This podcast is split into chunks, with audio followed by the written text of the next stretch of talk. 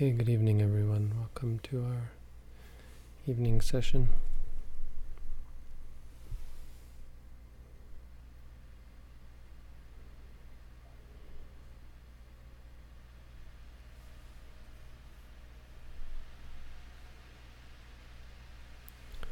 Buddha talked about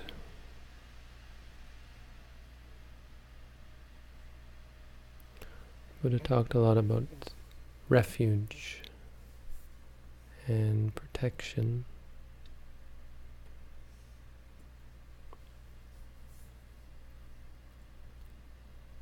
Basically, the Buddha saw problems.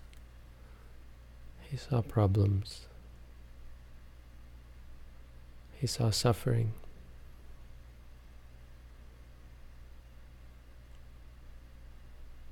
People say he was a pessimist.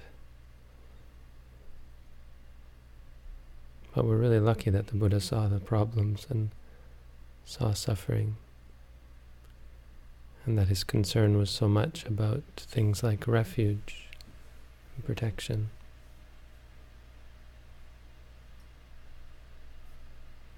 Because if the Buddha had just talked about what was enjoyable in the world, it wouldn't really help us at all. Right? You don't come practice meditation because you're really happy. Come to practice meditation generally because you see the problem or you want to find the problem because you see the suffering.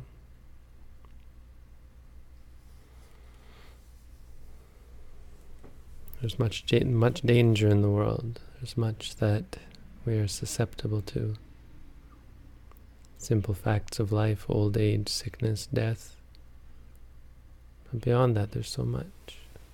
The ordinary person is so vulnerable. Rich or poor, doesn't really matter.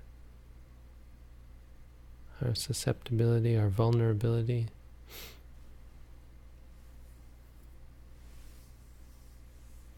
so many kinds of suffering. Daily, know?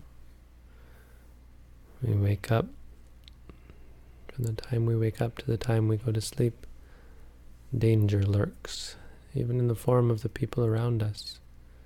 Who knows when they're going to say something we don't like, do something that hurts us. Even our own bodies. Who knows what it's going to be like today? Maybe today I'll have a backache or a headache or a stomach ache. Maybe I'll trip and fall or cut myself. This isn't even talking about when we have to go out into the world and work and meet with people who want to compete with us and want to manipulate us. People who try to, there are people who spend all their time trying to manipulate others and cheat them and hurt them. People who are bent on hurting others. It's amazing, no, that the world is full of such things. It's enough to make you quite terrified of this world. And so the Buddha taught about protection, and I think it's much. It, it comes much from the fact that people are looking for protection. So if you have all these dangers in the world, you do what you can to protect yourself, right? And you seek out protection.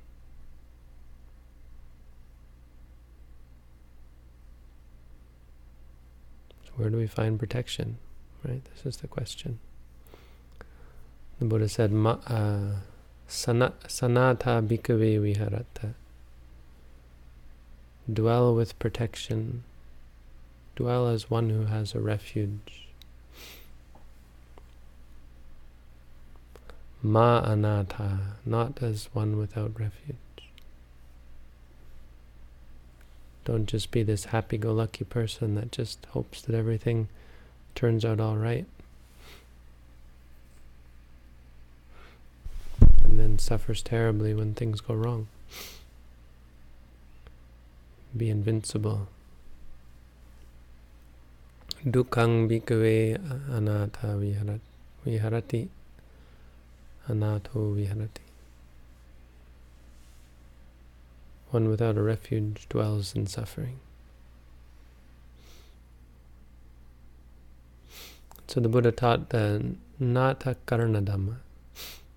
Dhammas that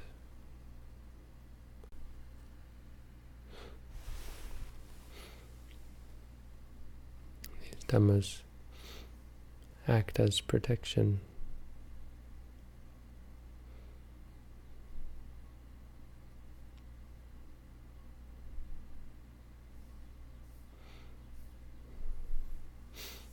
protection for us. So, good Dhammas to learn. It provides a fairly rounded list of qualities, something worth thinking about. Give us a really sort of well-rounded perspective on the practice.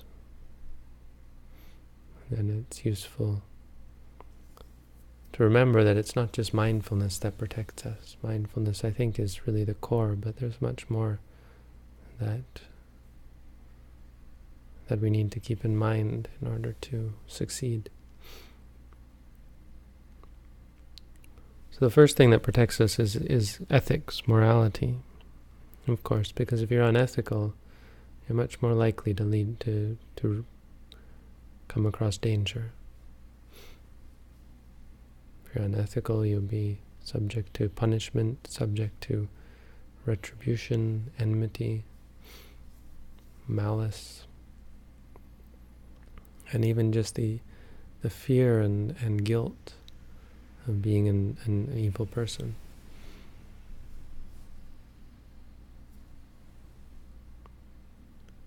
Achara gochara sampanno, one who knows what is suitable and what is unsuitable.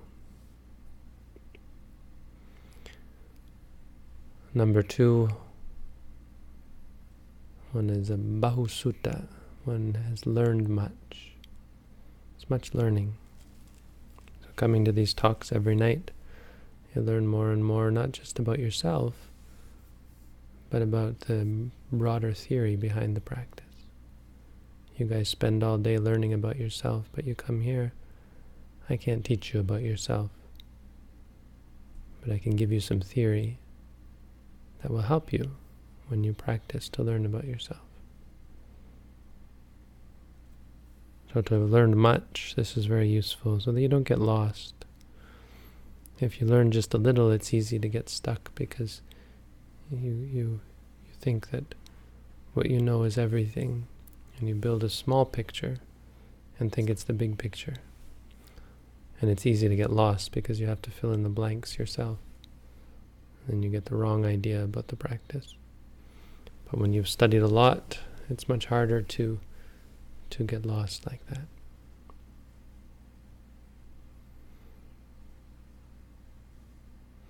Number three, one has good friends.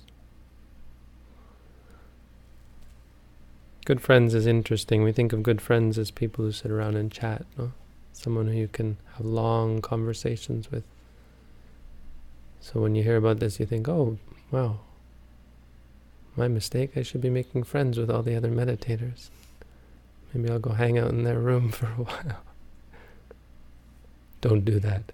If I catch you hanging out in each other's rooms, I'll be very disappointed. Well, I'll frown very, very severely.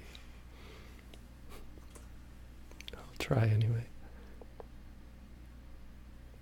No, a good friend is, uh, I mean, I'm the good friend here.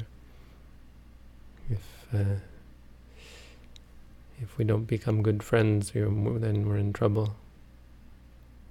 If I'm not a good friend to you, then we're in big trouble. A good friend is one who gives you meditation practice. A good friend is one who supports you in your practice. The Buddha, the Buddha is our friend. I'm just an emissary, but we're lucky we have this this friendship And we're friends with each other. How are we friends with each other? How are you friends with each other, even if you don't know each other's names? Because you give each other the opportunity to practice, because you don't go and hang out in each other's rooms. It's a really bad friend who spend who wastes all your time chatting you up about useless things. It's a bad friend who sits in your room and asks you about your life and makes jokes and that's a friend who wastes your time. A good friend is the one who says, that person's meditating, I will just let them be, give them the opportunity to learn about themselves. It's quite difficult, you know, just to live in such close quarters and, and not waste people, waste each other's time. not distract each other from the practice. You're doing such a good service to each other, such a good, being such good friends to each other by, by not interacting,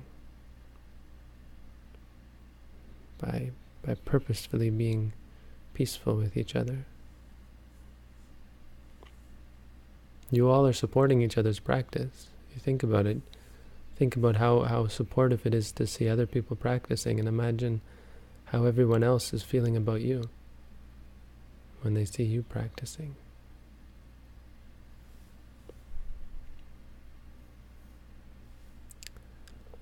Number four, one, one, one is suwa, suwajo, suwajo, sowajasa.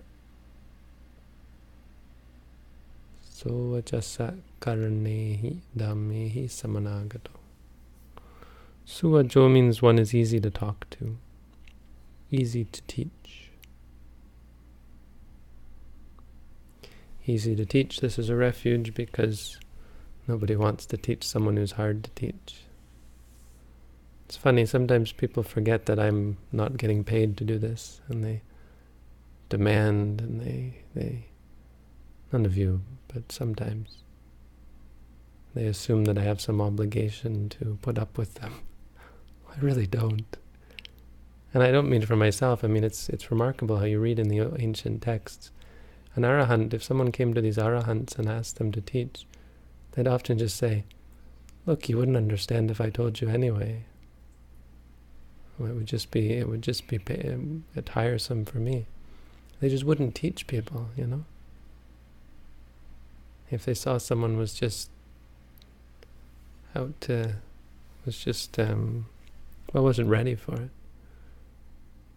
and you think, you know, we're so used to thinking, oh, these teachers should be compassionate and they really want to teach. You know, no, no, no, nope. I'm I'm saying this as a, as a warning. You know, if you're hard to teach, it's quite possible that people just won't want to teach you.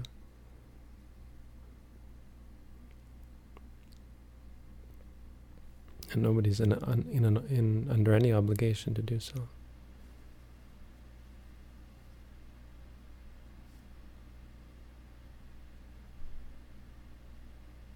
It's very scary, you know? The Buddha said this is death. It's death if, if people think, hmm, this person's not worth teaching. It's death for a monk, death for a Buddhist. Never, never be like that. Always be someone who's easy to teach. Doesn't mean you have to agree with everything, but if you find that a teacher or teaching is, is not up, not for you, you ask questions. But if you really feel like you just can't understand and can't agree with it, then go away. Go somewhere else. Find another teacher.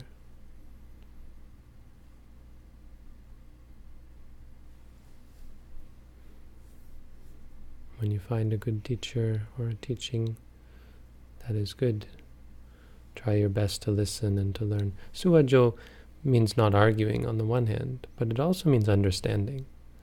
I know people, I have students sometimes who don't argue, but they don't understand either. And they don't even try to understand. They just say yes, yes, yes. But then they go away and I find they didn't even do what I told them. None of you. Not, this isn't directed at any of you.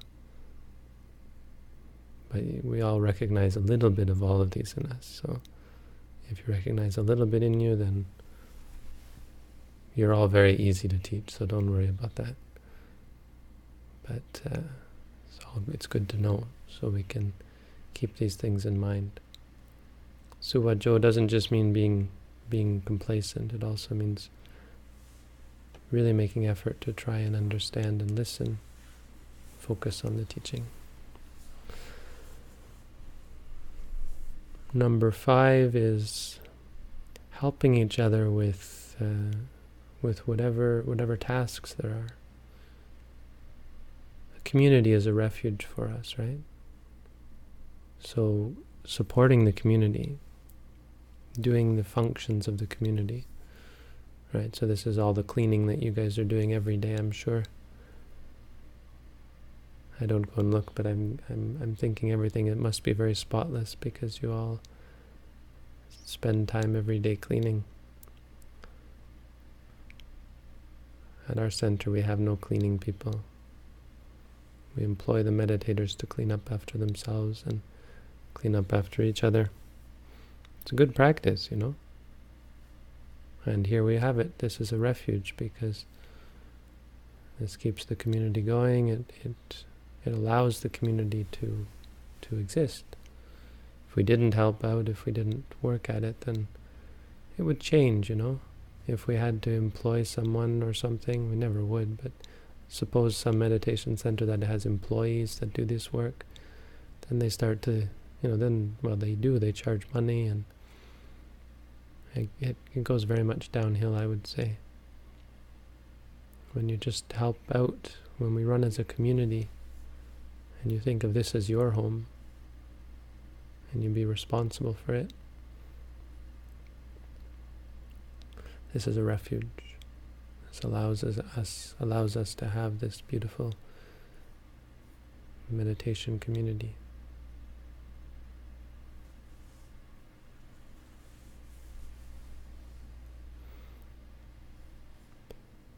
Number six, one is Dhammakamo. Dhammakamo is interesting. Kama is is actually desire. Kama is is uh, this liking. Kama is a bad thing. Usually, any kind of desire is bad, but Dhammakama is different. It's a figure of speech, really, but it means one who who likes the Dhamma, right? Do you like the Buddha's teaching? Or do you secretly hate it and just swallowing this bitter pill? If you don't like the Buddha's teaching and you're just putting up with it because we give you a meditation practice, then it's a problem.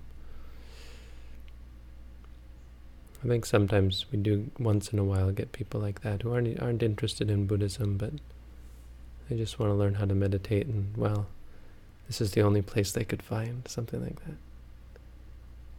or it was free or something like that. That's a problem. Makes it very difficult to succeed. You know you're you know you're on the right track and you know you're you're powerful when you when the Dhamma is is joy enjoy is uh, enjoyable. Doesn't mean the meditation practice is not stressful and painful and tough. It's very tough. It challenges you to face things that you don't want to face. But when you do it gladly, and when you listen to the Buddha's teaching and just think that's that's my cup of tea. That's a real refuge. That's a sign. It's a sign that you're out to succeed.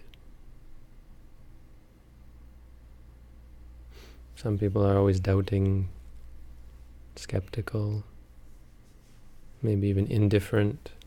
Yeah, okay, I'll try it. Oh, that's dangerous. I mean, it's understandable. But it's a sign that they don't yet have this refuge of really just feeling joy at hearing the Buddha's teaching.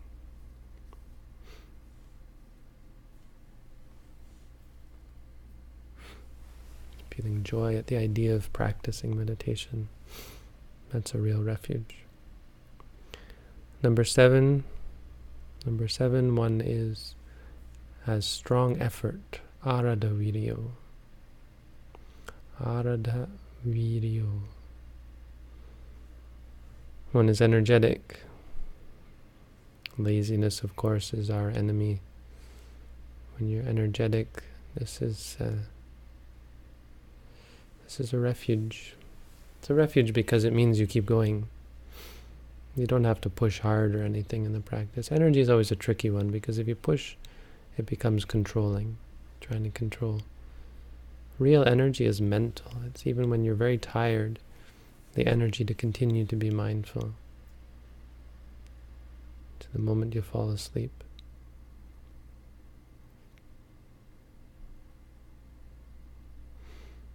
That's a refuge. It's the effort to give up unwholesomeness and to cultivate wholesomeness, really. Number eight, one is content. Content with whatever. That's a refuge. Discontent is is is a big danger, especially for a meditator. Even just discontent with food in a meditation center, you might get fairly simple food. Maybe it's not the food that you're used to. It's funny hearing Buddhists complain sometimes because because Buddhists are, are in many in very different countries. So you've got the Chinese Buddhists, and you've got the Thai Buddhists, and you've got the Sri Lankan Buddhists, and the Burmese Buddhists, and the Western Buddhists. And our foods are all different. So it's fun wa- watching watching us in, in each other's cultures and complaining about the food. It can be very difficult. Very difficult for Thai people to eat Sri Lankan food or uh, Western people to eat Thai food sometimes. I think Western people like Thai food, but it can be difficult after a while to just eat rice every day, every day, every day if you're not used to rice. Be content with your room. Be content with this place.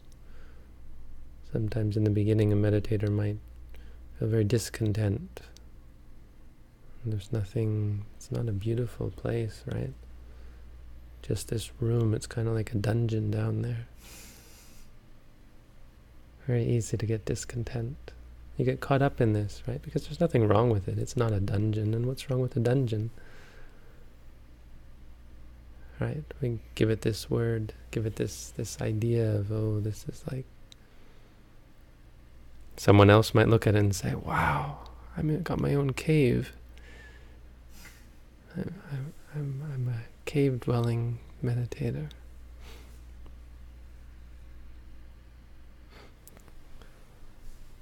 And be very happy with it. Cultivating contentment is important. Oh, it's incredibly important. Contentment really describes the path in one way, describes the goal in one way. Contentment means not, not wishing things were otherwise. Contentment means objectivity. However it is, I'm still happy. I'm still at peace. Number nine is mindfulness, of course. We have to include mindfulness in here. One has mindfulness. And the Buddha uses a term that's uh, we don't talk about much, is sati nepaka. Sati nepaka. Nepaka is from nipaka. Nepaka means like uh, discerning. And there's lots of words that pair with mindfulness. And it's we don't have to read too much into it. But basically, what the Buddha is saying is, use sati, and it, it, it involves itself often with wisdom. So we have sati sampajanya. Sampajanya is also wisdom. Nepaka is a kind of wisdom. Because mindfulness allows you to grasp an object, fully grasp it.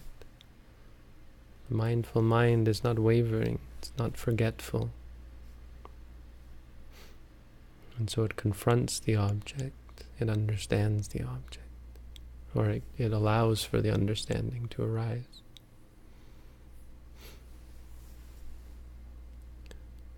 And of course, that's our greatest refuge. And the Buddha elsewhere has said that one dwells with oneself as a refuge by practicing the four satipatthana. The four foundations of mindfulness are the greatest refuge because they make you invincible. If you can cultivate that objectivity, then what could possibly hurt you? Everything in existence boils down to experience, right? There's nothing out there that's not going to be experience. And if you can be at peace with experience, so you're not judging it, then you're invincible. Nothing can hurt you. Nothing can make you suffer. And number 10 is wisdom. So sati goes with wisdom. Sati panya. Nibedikaya samma dukkha kaya gaminya. Wisdom that leads to the leads to detachment. Oh no, penetrating wisdom. Noble, penetrating, and leading to the right destruction of suffering.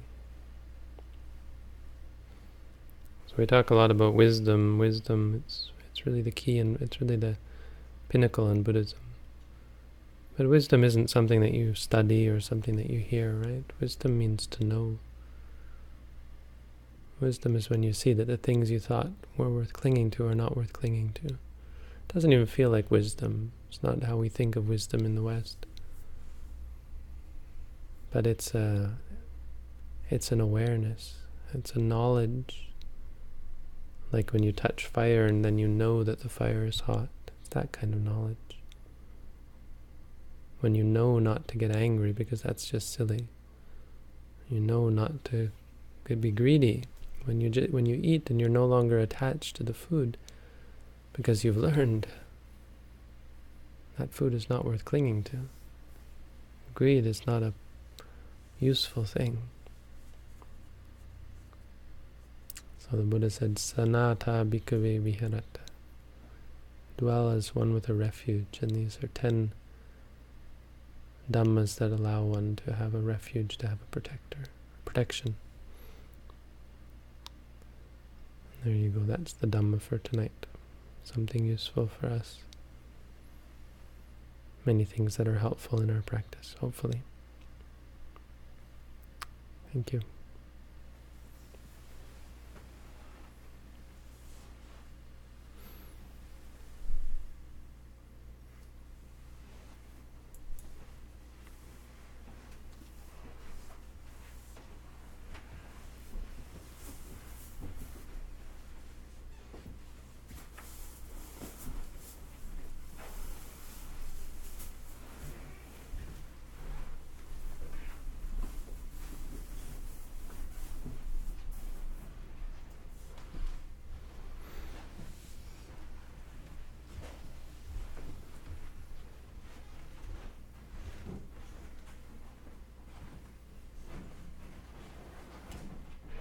Okay, some questions. Three questions tonight. Should one have increasing meditation time or just be more content with the present reality? Are there ways to increase mindfulness without formal meditation? One should do both, ideally. Um, but, you know, I mean, it's not magic. There's no magic formula. We're talking about building habits. And at the same time as you're building the habit of being mindful, other habits are are conflicting with it. So if you're just relying on daily daily mindfulness, well, the question is how mindful can you be? And in the beginning, probably not very much because it's a new habit. So there's no magic, there's no answer to your question besides that.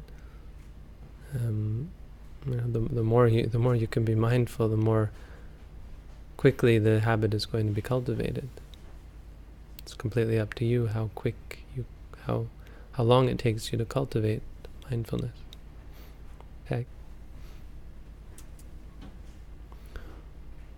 I lost one question. Did I delete the wrong question or did someone else delete it? One of the five precepts not to harm living things came upon a spider. Does that precept apply to living things? Yes, it applies to animals, peoples, bugs. Doesn't apply to plants. Just to sentient beings. And that's it. So thank you all for coming out.